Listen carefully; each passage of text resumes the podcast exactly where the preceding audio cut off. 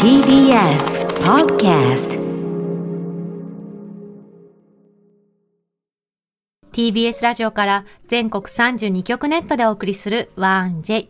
この時間は、共立リゾート presents、新たな発見を綴る旅ノオト。共立リゾートのホテルや旅館がある地域にフォーカスを当て、歴史や観光スポット、絶品グルメなど、その地ならではの魅力をご紹介します。今月ご紹介するのは、京都です。清水寺に金閣寺、祇園、嵐山と王道の世界遺産をはじめ、歴史を感じる街並みが楽しめる場所、京都。季節を選ばず、一年中日本の美しい四季折々を感じることができ、今の時期は紅葉が見頃を迎え、街全体が真っ赤に染まります。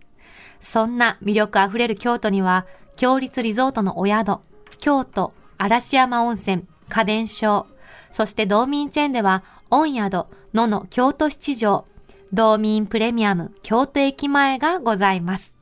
そして今回の旅の案内人、旅シェルジュは、MBS ラジオの福本慎吾アナウンサーです。今日はどんな旅を提案していただけるんでしょうか旅ノートスタートです。今日の旅の案内人、旅シェルジュをご紹介します。MBS ラジオの福本慎吾アナウンサーです。福本さん、よろしくお願いします。はい、はじめまして。よろしくお願いします。よろしくお願いします。スーツ着てらっしゃるんですね。そうなんですうんよ。毎週土曜日から日曜日にかけて、はい。泊まり勤務、いわゆる夜勤をしていまして、深夜のニュース、はい、早朝のニュースを読んで、あの、実は先ほど NBS ラジオの放送エリアでは、うん8時55分からラジオのニュースを読んだばかりです。お疲れ様でございます。ありがとうございます。え、ですので、毎週聞いておりますので、嬉しい、ね。楽しみにしておりましたありがとうございます。あの、福本さんご自身にキャッチコピーを今回考えてもらったんですけど、京都出身に間違われる滋賀県人っていうのが来たんですけど、これは、あの、出身は滋賀県の大津市なんですけども、はい。高校、予備校、大学、合わせて8年間、京都市に通っていましたので、うん。青春時代の特に昼間はずっと京都にいたんですね。はあ。え、それだけで間違われます？し京都の人ですか？って。あのそして京都の番組を実は担当していまして、ええそういう面もあって、あまり滋賀県とか大阪のイメージを社内でさえも持たれていないという感じなんですね。へーええ、担当してる番組って、あの、京都ビビビですか？あそうなんです、あありがとうございます。へえ、それで、え、それは、滋賀の地元の友達とか怒ってないんですか？お前、地元みたいなことはないんですか？あそれはね、あのうん滋賀県の小声で話す私たち県民性だと思うんですけど、うん小さい声で県民性？県ってうんうん。各都道府県のいいところをすべていただいていくような県民性でして、いいところを取り入れるんですね。例えば？例えば、ええ。新幹線乗るときもう、ん。米原駅という滋賀県内にもあるんですけど、うん。大津からですと、もう京都に行った方が早いので、京都からのぞみに乗ったりとか、はいはい。ええ。あ。と、京都の文化も取り入れるし、うん。北陸の福井の文化も取り入れたり、宗教圏の文化も取り入れたりと、で歴史的に考えても、東海道と中山道の分かれ道が滋賀県内ですので、うんうん。いろんな文化を取り入れて過ごしていくので、こう対立とか喧嘩とかしないんですね。日本のイスタンブールだ。なるほど。うん。それこそ私今週、ねあの大津市にロケ行ってきましたよ。あ、どうでした？あのーなんか？廃校してしまうんじゃないかっていう学校に行って、うんその学校を盛り上げていこうっていうまあロケだったんですけど、うんすごくみんな温かい子が多くて、まあ、自然豊かでへえ。めちゃくちゃ好きになりましたよ本当にいいとこなんだね。うん、すごくいいところそんな滋賀県人から京都人になった福本さん。えっ、と、京都って、どこが、まあ、お好きとおっしゃってますけど、どこがお好きなんですか？もう全部です。空気吸うだけで十分楽しいですよ。空気？本当に？どんな空気？うん。あの、ここって、うん。1000年以上前から都があって、うんはい。うん様々なすごい人もいて、庶民もいて、うん。でずーっとこう京都で大切にしてきたものがあるんだなっていう空気を感じるだけで、うんそして日本中、世界中からこう京都に来てみたいという方が観光でいらっしゃるわけですから、はいはいそれだけ愛されてる街に、うん。すぐに大阪からでも1時間足らず行けますから、うんその雰囲気を味わうだけでもう元気になれる。海外旅行とか行っても、結局京都行った方が良かったかなと思ってしまえー、うんですよ。そんなに？海外旅行は海外旅行でいいですよ。すごいぞ。こんなに京都好きが来てくださって、そんな福本さんがですね、ご自身で情報をたくさん集めてくださった中から、一押しの京都グルメが届いてます。こちらは何でしょはい。えーこれですね、京都ビビビと私が担当している番組でも、ええ実は紹介したことがあるんですけども、はい。抹茶チョコ食べ比べセットという抹茶チョコが届いているかと思いうます。はい、来てますよ。9個入ってるよ、箱に。うん。かわいい。これは、あの、宇治茶ご存知ですよね。もちろんです。宇治茶というのは、あの、宇治市だけではなくて、京都の南部で作られたお茶、で、京都の製法で作っているものを宇治茶と言うんですけども、うんうんその中でも一番産地として有名な和塚町という町があります。はい。和風の和に、束という字で和塚ですね。うんううんん。そちらでされている若い方のベンチャー企業で D 抹茶という会社があります。はい。はい。アルファベット小文字で D にコロンで抹茶と書くんですけども、うんはい。琉球大学や沖縄あ、琉球大学や京都大学の農学部出身の若い皆さんがですね、ベンチャーとして始めた会社なんです。へえ。いい抹茶をより美味しく食べてもらおうと考えられまして、いろんな商品を作ったりされているんですけども、うんうん特にこの抹茶チョコ食べ比べセットが印象的でしたので、ぜひ食べていただきたいと思って用意いたしました。あのね、形は丸くって、うん。穴の、あの溝がついてて、なんだろう、えっ、と、喉痛くなった時のトローチみたいな、みを分厚くしたみたいな、ね。うん。見た目ね。例え。素晴らしい。ありがとう。ん。で、9個入っててさアメちゃんサイズ、そうそう、ええ。アメちゃんサイズ、薄い緑、濃い緑、あとは茶色もあったりして、それぞれこれ濃度によって色が違うんですね。そうなんですよ。どうする？しんちゃん、どうして食べます？比べるんだったら2種二種類食べようか。ほうじ茶もあるもんね。ねえねえ、しんちゃんお好きなのどうぞじ。ゃあちょっと薄いやついってみようじゃあかな。まず最初3%ね、それは。3%奥緑一番3%。じゃあ私6%いただきます。6%いく？うんはい、じゃあいただきかます。わいい。いいただきます。食べやすい。うーん。おいしい。何これ？いいでしょう。この奥緑という品種だけでも高級なんですけども、これね、すごい。うんあの、抹茶風味じゃない。うん私、まだ6%なのにめちゃめちゃ抹茶が濃いですよ。あの、3%でもすごい抹茶感じますよ。これめちゃくちゃ美味しいですよ。これ美味しい。ちょっと待って、濃いのいきましょう。これ24いっちゃう私も24行きたい一般的なごめんなさいね、福本さん無視してて。はい。まずあの、ねて適当に喋っててください、なんか。うんうん3%か6%ぐらいで、うん6%あれば十分濃いとですよ言われてるんですよ。ね。うん。で、12%以上がかなり濃いと思われるんですけども、そうなんだ。ぜひ24%入れてくだ24さい。いっちゃいますよいっていいんですか？めちゃめちゃ濃いよ。ちょっとこれお願いします。色がもうもう色も茶色です。うわー、嬉しい。いただきます。どうですか？うおーうん。これすごいね。濃いこれすごい。美味しい。なんだろう、でもこの高級感というか、すごい。ね、に24%あると、うん立てるお抹茶1杯分を一粒に凝縮したぐらいの抹茶の量なんと高級なんだ。あのさ、抹茶の持つその香り高さとか、うんうんうん、苦味はあんまりないの。それより旨味が強くて、うんうん、うん。本当に豊かな味って感じ。これだから3%食べた後の24%はなかなかだぜ、これ。これ私ね、なんか今目開いた。今目覚めた。目覚めた？24%覚醒した。よかった。これは素晴らしい。1時間半で覚醒してくれた始まってから。ね寝てたごめん。あーよかったよかった今日おはよう。うん、さああと30今起きた分の勝負だ。美味しい。珍しい。これはね、ギフトにもすごく喜ばれると思う。私ええ買いたいわ。私も友人の誕生日プレゼントにしました。素敵ですね。これ喜びますよね、絶対。ちょっとね、高級だから、うん自分ではって人はね、うん。送ってあげると喜ばれますよね。そうですね。食べる順番、濃い方から食べてしまうと濃さがわからなくなっちゃそううので、ですね。数字の低い方から食べていってください。ちょっとまだすごい残ってますけど、これ。あの血がもう全部抹茶になったんじゃないかってぐらい今鼻血出たら絶対緑が出てくるって思う それやばいって。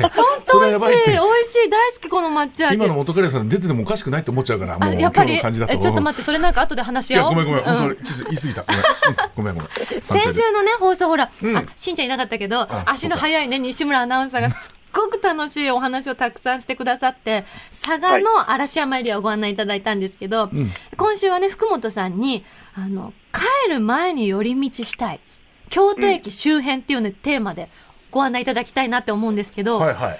京都駅ってなんか降り立ってすぐ目的地行かなきゃみたいな。あんまり見たこと実はなくて、うん。ええそう飛ばしちゃいがちなんですよねですので、新幹線乗る前にもう一箇所、京都駅の近くで観光したいと思いますので、そういったスポットをご紹介していすきたいと思います。これはありがたい嬉しい。お願いします。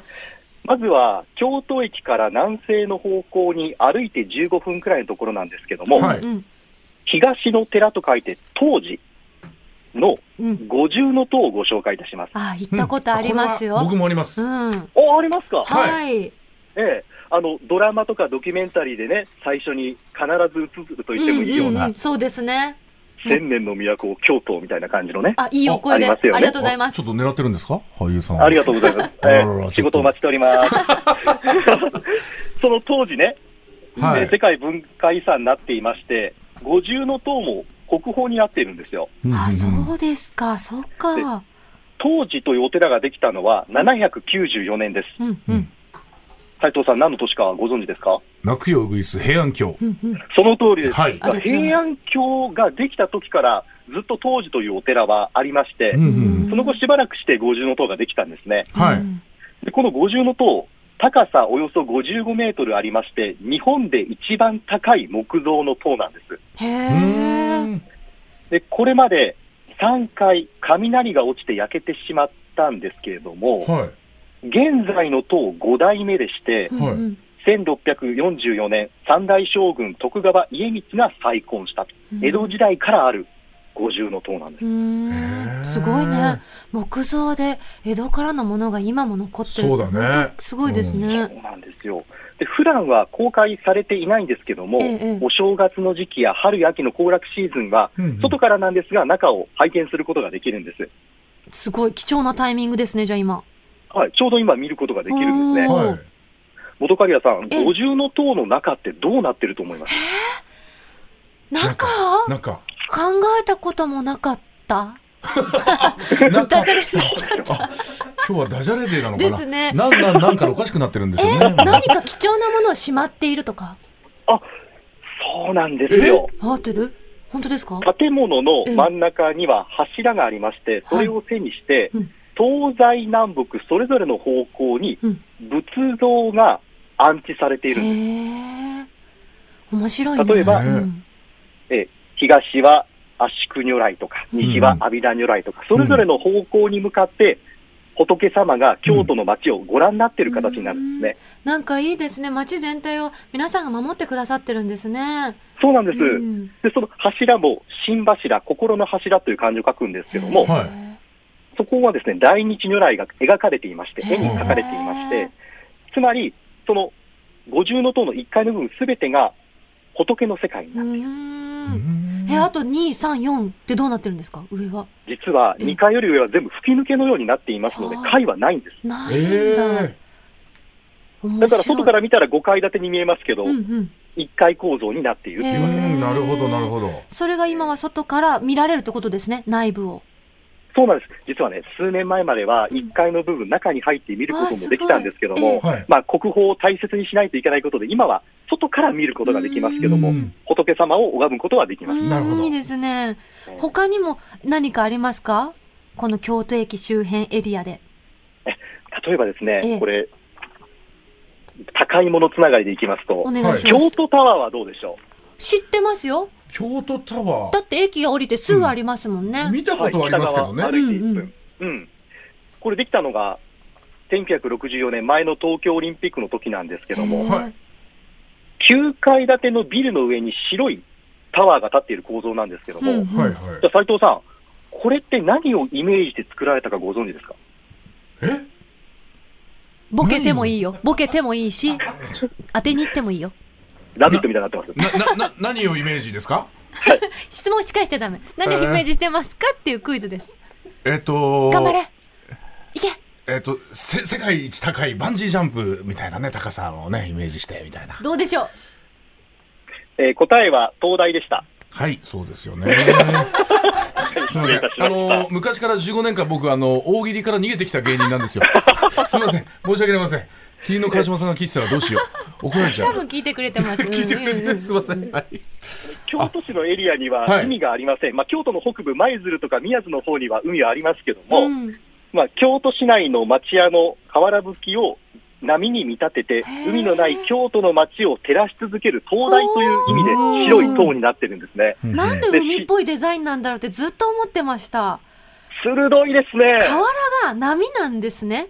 街中のはい、日本の町屋が、瓦屋根が波のように見えるということなんですね。で、京都なのでうっかり白くて、うんあ、はい和ろうそくだというふうに誤解されている方もいらっしゃるんですけど、灯台なんですね。へじゃあ展望室に登りまして、はい地上100メートルのところにありますけども、えー無料の双眼鏡がありまして、東西南北すべて見ることができます。ど。はい。で、空気が澄んでいましたら、大阪のアベノハルカスまで見ることもできえる。えーすごい。見晴らしいいんですね。あそこまで見れるんですね。50キロ先まで見ることができますね。で、あの、平安神宮の大鳥居とか、清水寺の清水の舞台も見ることもできますし、うんちょうど目の前、烏丸通りという南北の大きな通りがあるんですけども、うん京都の5番の目と言われますよね、街の作りが。うんうんそのまっすぐな道を、あ、本当に5番の通り、5番の目になってるんだっていうふうにも見ていただけると思います。なんか自分が旅してきた京都とか、これから旅する京都に行って、うんそのタワー登ったら、あこうなってるんだ、京都って改めて見渡せるっていいですよね。そうですね。うんしかも夕方ですと夕日も西山の方に沈むのが見られますし、今日ここ行った、ここ行ったっていうふうな話をしてうんいい、ね旅をしてみるのもいいと思います。そしてあのーはいグルメの方も満喫したいんですけれども、何かおすすめありますか、はい、さっきあの抹茶チョコ食べていただきましたけども、はいせっかくですので、京都で抹茶も食べたいですようん、ね。食べたいです。京都駅から東の方に歩いて20分、京都国立博物館のそばにある清水一宝園というお店をご紹介いたします。はい。はい。えー数字の1に香るという字で、草冠に方角の方と書いて、一宝園というお店なんですけども、うんうん、お茶の販売もされていますし、抹茶とかのスイーツのカフェもされているところで、うん。ここのおすすめは、宇治抹茶のエスプーマパフェです。エパフェ？スプーマって面白いですね。どういうことですか、エスプーマって？はい、エスプーマというのは、うん有名スペイン料理店で開発された食材をうんムースのようにする調理方法のことでして、あーそれを抹茶でされてみたんですよじゃあ、。ふわふわなんですね。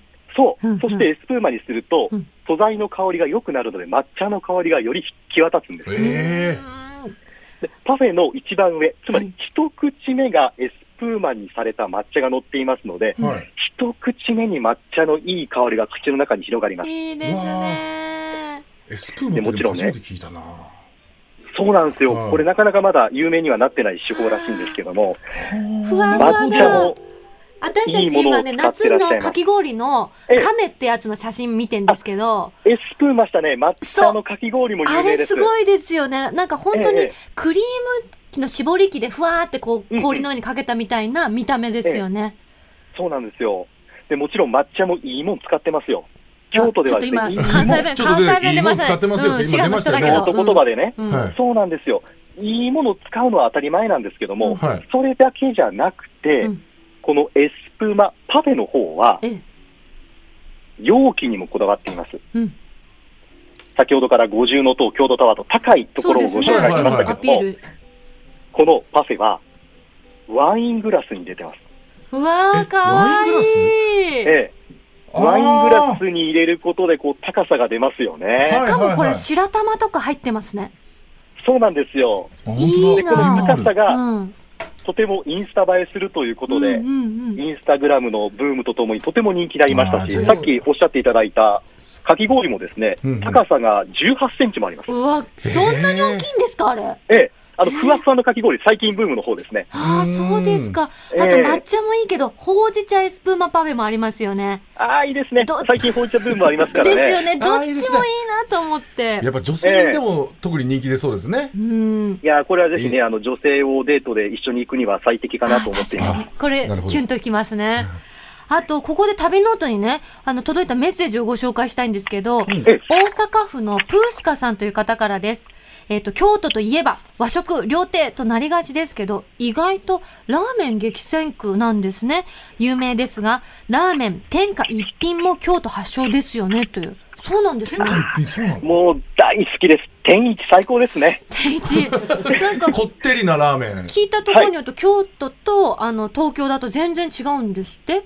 天一さん。あの、京都の本店が一番美味しいと思ってます。一番濃厚だと、麺のね、茹で具合も最高だと思うんですけども、へー。まあ僕も大好きで、えーよく天下一品は行きますけども、はいはい。そうですね、京都駅の近くにもですね、美味しいお店いくつかありまして、え実は京都駅ビルの10階に、うん。はい。京都ラーメン工事というラーメン店が9店舗あるお店があります。で、ここはあの、全国から美味しいラーメン店が集まっているんですけども、はい中でもおすすめあります2つありまして、ええはい。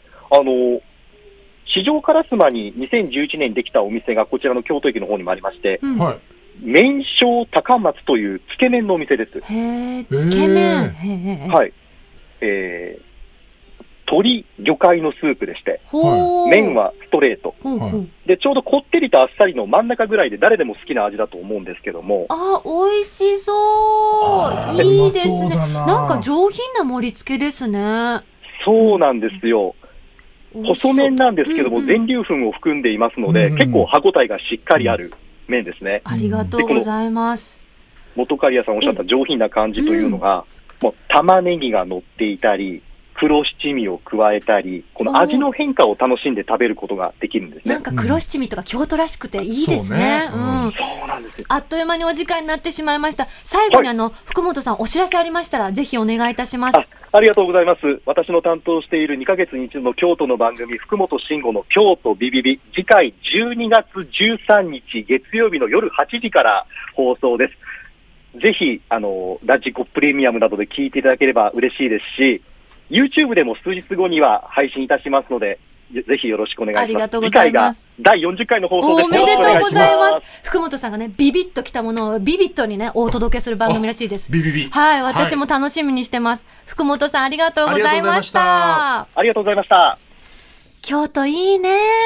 いいね京都好きの愛が福本さんからもビシビシ伝わりましたね。今日の旅の案内人、旅シェルジュは MBS アナウンサーの福本慎吾さんでした。ここで、強立リゾートからのお知らせです。和歌山県南紀白浜の太平洋を望む岬の先端に立ち、大海原に乗り出す船に見立てた宿、浜千鳥の湯、海舟。敷地内の見晴らし台からは、夕日百選にも選ばれた白浜の夕日をご堪能いただけます。客室は海に最も近く、別荘のような雰囲気の離れをはじめ、露天風呂付きのお部屋など様々なタイプをご用意しています。日本三大古島にも数えられる名湯、白浜温泉。ご家族でもお楽しみいただける混浴露天風呂は、目の前に海が広がり、水平線を眺めながら、至福のひとときをお楽しみいただけます。夕食は黒潮がもたらす海の幸や山林が育む山の幸を使った季節の懐石料理をご堪能ください。詳しくは、強立リゾートの公式ホームページをご覧ください。さて、ここで番組をお聞きのあなたに旅のプレゼントです。今月は京都の景勝地、嵐山に立つ癒しの湯宿、京都嵐山温泉家電商の宿泊券を一組2名様にプレゼントいたします。阪急嵐山駅の目の前で気軽に観光をお楽しみいただける上に、京都の湯あみの歴史が垣間見える、大湯や平安の湯で、天然の嵐山温泉と趣異なる5カ所の無料貸し切り風呂で、心ゆくまで湯巡りをお楽しみください。客室は京町屋の特徴である格子を取り入れ、古都の趣を表現しており、露天風呂付きの客室もご用意しています。夕食は一汁五菜を基本とした懐石料理をはじめ、揚げたての天ぷらや選べるおばんざいをお好きなだけお召し上がりいただけます。詳しくは、強立リゾートの公式ホームページをご覧ください。そんな京都嵐山温泉家電商のペア宿泊券を一組2名様にプレゼントいたします。ご希望の方はインターネットで TBS ラジオ公式サイト内旅ノオトのページにプレゼント応募フォームがありますのでそこから必要事項をご記入の上ご応募ください締め切りは11月30日火曜日までとなっておりますたくさんのご応募お待ちしておりますなお当選者の発表は発送をもって代えさせていただきます。番組ではあなたからのメッセージをお待ちしております。12月は山梨県の河口湖エリアについて特集していきます。おすすめのグルメやスポットなどの情報をぜひお寄せください。また共立リゾートのホテルや旅館に宿泊された感想もお待ちしております。件名には必ず旅ノオトとお書きの上 1j.1j.jp 1j.1j.jp までお送りください。本日ご紹介した京都駅周辺には、ドーミーチェーンの御宿 野乃京都七条、ドーミーインプレミアム京都駅前がございます。京都駅より徒歩圏内の好立地ですので、観光やビジネスの際はぜひご利用ください。さて、来週の旅ノオト、旅シェルジュは、フリーアナウンサーの片桐千晶さんです。共立リゾートの京都嵐山温泉花伝抄に宿泊し、その周辺エリアの魅力をご案内いただきます。また来てくれるね、千秋さん。来てくださいますね。はい前回のクイズははい。同点だったから、次は私は勝つよ。あれ？私はうん。いらっしゃいますか、ね？またですか？すいません。あー、そうですね。ーすいませんじゃあ一歩リードということですいませんが、すいません、許してください。あの、はいちゃんと毎週行けるように頑張りますので、許してください。群馬でお仕事頑張ってきてください。はい頑張ってきますはい、頑張ってください。旅ノート来週もどうぞお楽しみに。